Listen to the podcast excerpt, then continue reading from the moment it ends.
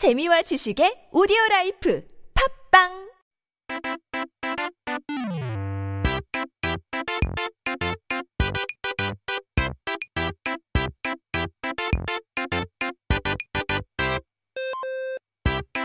We're back with our word of the day. 그렇다면 오늘의 단어를 살펴봐야죠. Let's take a look at our dictionary. 오늘의 첫 번째 단어는 콩밭 인데요. 한 가지 일에 집중을 유지하는 건 꽤나 힘든 일이죠. 우리는 보통 기억력이 안 좋은 사람을 금붕어에 비교하고는 하는데요. 어떤 연구에 따르면 사람이 집중력을 유지하는 시간이 금붕어보다 짧다는 재미있는 연구 결과도 있었는데요. 그게 사실이던 아니던 정말 잠깐 다른 생각하면 마음이 콩밭으로 가버리고는 하죠.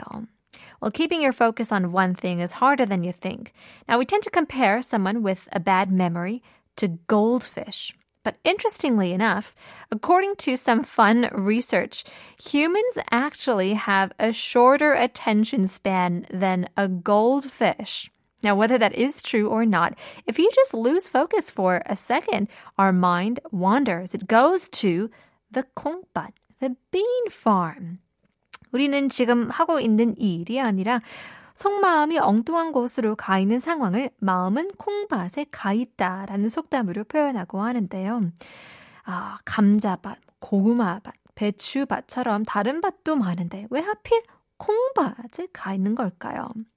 Now, when our mind wanders somewhere else, then what we are actually doing at the moment, we describe the situation as the in, the mind is in the 콩밭 bean farm. Now, there are so many other farms out there potato farms, sweet potato farms, cabbage farms, and so on. But why is it bean farms out of all of them? 그건 이 속담의 유래를 살펴보면 잘 알 수 있답니다.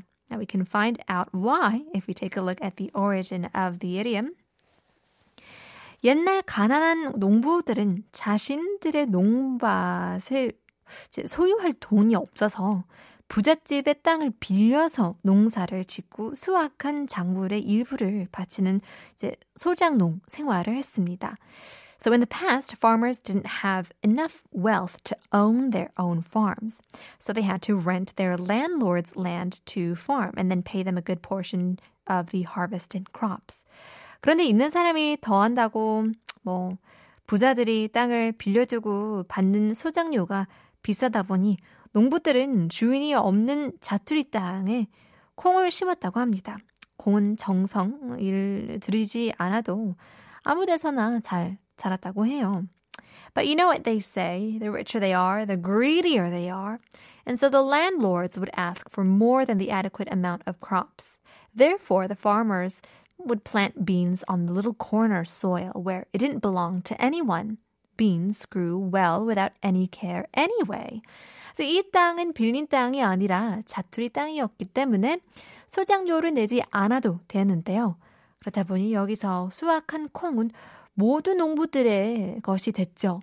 빌린 땅에서 작물을 수확할 때가 되면 농부들은 내 콩을 누가 가져가진 않을까? 새가 콩을 먹진 않을까 하면서 밭 일에 집중할 수가 없었다고 합니다. Now, since the corner wasn't rented, farmers didn't have to pay the renting fee. So, what was grown there was all the farmers had. So, because of this, in the harvesting season, farmers worry about that small little patch, about their beans, thinking, ooh, would somebody steal my beans? Would the birds eat my beans? and they couldn't focus on the actual, the real farm itself. 이런 배경에서 유래한 재미있는 속담이네요. And the origin, the idiom originated from such an interesting story. Wondering which bean farm you should pay more attention to. Here's highlight daydream.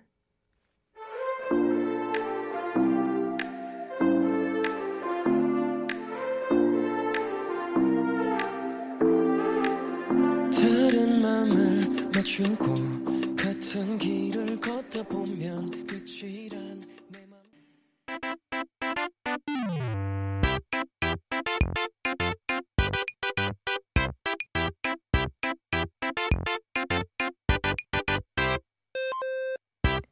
time to take a look at our second word of the day. 오늘의 두 번째 단어를 봐야죠. It is 약과. 지니 여러분 약과 좋아하시나요? I wonder if you guys like 약과. 명절에 시골에 가거나 가족끼리 모이면 항상 빠지지 않고 등장하는 한국의 전통 과자이죠. 밀가루에 꿀과 기름을 섞어 만든 과자로 이제 이가 썩을 것만 같은 달달한 맛이 너무나 맛있죠. So yakwa is a Korean traditional snack that always shows up on the table during the holidays. It's basically made from flour mixed with honey and oil, and so you know it is super sweet. It just calls for cavities. 그런데 우리는 어 이제 어떤 일에 대해서 별거 아니라고 이야기할 때 그 정도면 약과지 하고 이야기하잖아요. 근데 왜 약과를 비교해서 이야기하는 걸까요? Anyhow, when we say something isn't so much of a big deal, we say, oh, that's just 약과. But why do we compare 약과 to such events? 지금은 쉽게 먹을 수 있는 약과이지만 옛날에는 아무래도 먹을 밥도 부족하다 보니 왕과 귀족들만이 먹을 여유가 됐다고 합니다. So we can easily get yakwa now, but in the past, our ancestors rarely had enough food just to live. Therefore, only the king and noble classes could afford to enjoy the delicacy. 조선 시대에는 이제 제사상에 올라갔고 제사를 끝나면 집안의 최고 어른만 먹을 수 있었대요. 다다란 건 이제 어린 애들이 제일 좋아하는데 말이죠. 그죠? That's unfair. Well, uh, after the ceremony, only the most elders in the house were allowed to eat them as well. Which is interesting because it's the kids who love sweets the most. But back in the day, it was the grandmas and grandpas. But in any case, 이제 어, 제삿날 방문한 손님들이 귀한 약과를 하나씩 집어 먹으면 손님한테 뭐라고 할 수도 없잖아요. 속만 태울 수밖에 없다고 했었습니다.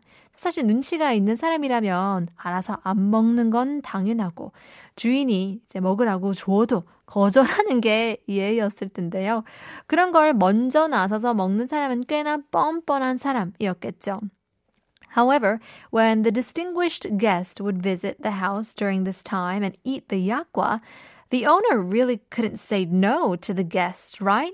They just had to keep the agony to themselves inside.